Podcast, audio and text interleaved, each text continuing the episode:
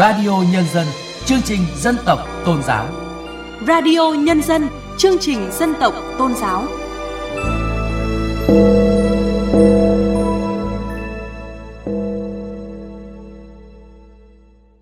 Chuyên đề Vai trò của tôn giáo trong hội nhập văn hóa. Thưa quý vị và các bạn, với tư cách là thành tố quan trọng của nền văn hóa Việt Nam, các tôn giáo trong quá trình giao lưu hội nhập đã và đang có nhiều đóng góp đáng kể, mang lại nhiều lợi ích thiết thực cho nước nhà.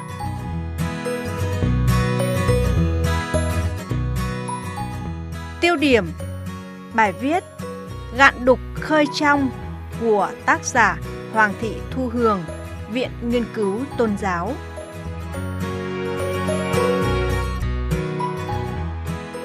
Quý vị và các bạn thân mến, trong quá trình giao lưu mở rộng mối quan hệ đối ngoại, các tổ chức cá nhân chức sắc tín đồ tôn giáo đã không chỉ giới thiệu tới bạn bè quốc tế nền văn hóa đặc sắc của đất nước mà còn tiếp thu nhiều yếu tố mới có lợi cho việc phát triển tôn giáo nói riêng và văn hóa xã hội Việt Nam nói chung.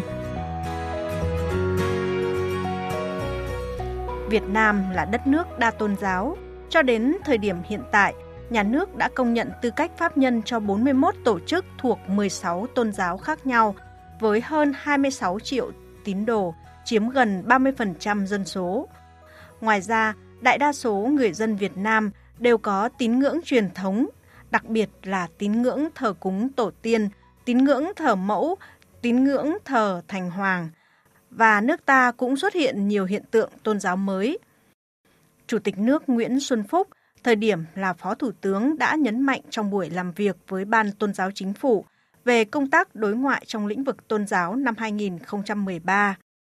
Trong xu thế hội nhập mở cửa hiện nay, đối ngoại tôn giáo đã có những đóng góp đáng kể vào công tác đối ngoại đảng, đối ngoại nhà nước và đối ngoại nhân dân, góp phần giúp bạn bè quốc tế hiểu rõ đời sống tôn giáo Việt Nam. Chính sách nhất quán tôn trọng tự do tín ngưỡng tôn giáo của Đảng và nhà nước – Đồng thời, trong buổi làm việc đó, ông cũng đưa ra chỉ đạo cần phải tăng cường công tác đối ngoại tôn giáo, đặc biệt là quan hệ với các nước láng giềng gần gũi như Lào, Campuchia và các nước có tín đồ tôn giáo, duy trì các cuộc tiếp xúc với Vatican, góp phần vào công cuộc xây dựng và bảo vệ Tổ quốc. Năm 2016, Luật tín ngưỡng tôn giáo ra đời và chính thức có hiệu lực từ ngày 1 tháng 1 năm 2018 nhiều tôn giáo, tổ chức tôn giáo đã mở rộng mối quan hệ đối ngoại, các hoạt động diễn ra phong phú, đa dạng. Về cơ bản, tập trung vào các nội dung hoạt động thuần túy tôn giáo, hoạt động từ thiện xã hội, hoạt động học tập trao đổi giảng dạy, hội nghị, hội thảo, vân vân. Quá trình giao lưu này không diễn ra một cách ồ ạt mà luôn có sự gạn đục khơi trong, vừa tranh thủ sự đồng tình ủng hộ của bạn bè quốc tế, vừa giữ vững tinh thần hòa nhập nhưng không hòa tan, giữ lấy nét độc đáo riêng có của tín ngưỡng tôn giáo Việt Nam.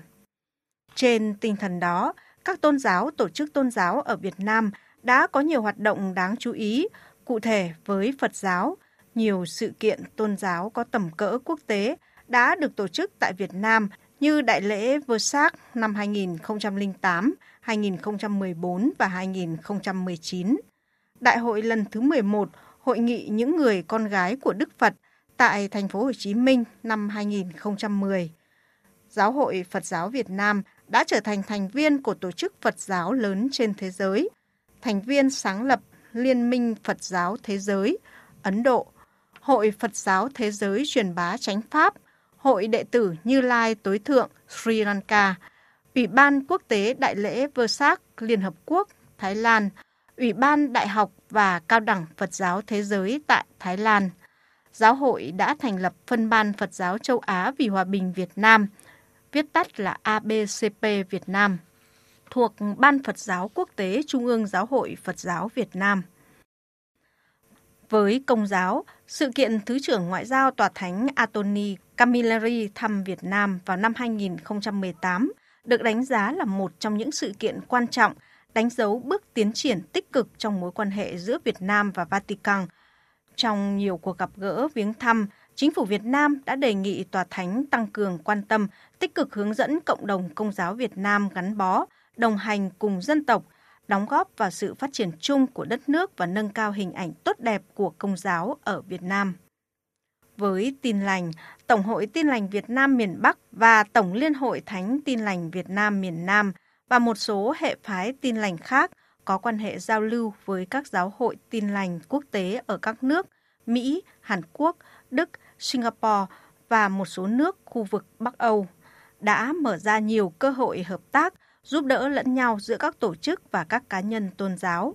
Đặc biệt, với sự giúp đỡ của một số tổ chức tin lành trên thế giới, nhiều hoạt động hướng đến đời sống các dân tộc thiểu số của các tổ chức tin lành ở Việt Nam đã bước đầu thu được những đánh giá tích cực. Islam giáo ở nước ta cũng thường xuyên có mối quan hệ qua lại với cộng đồng Islam giáo trong khu vực như Malaysia, Indonesia, Saudi Arabia.